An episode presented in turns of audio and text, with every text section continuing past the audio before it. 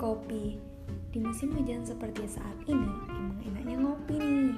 Gak perlu jauh-jauh, kalian cukup pergi ke kafe terdekat rumah kalian. Eits, jangan lupa memperhatikan protokol kesehatan ya.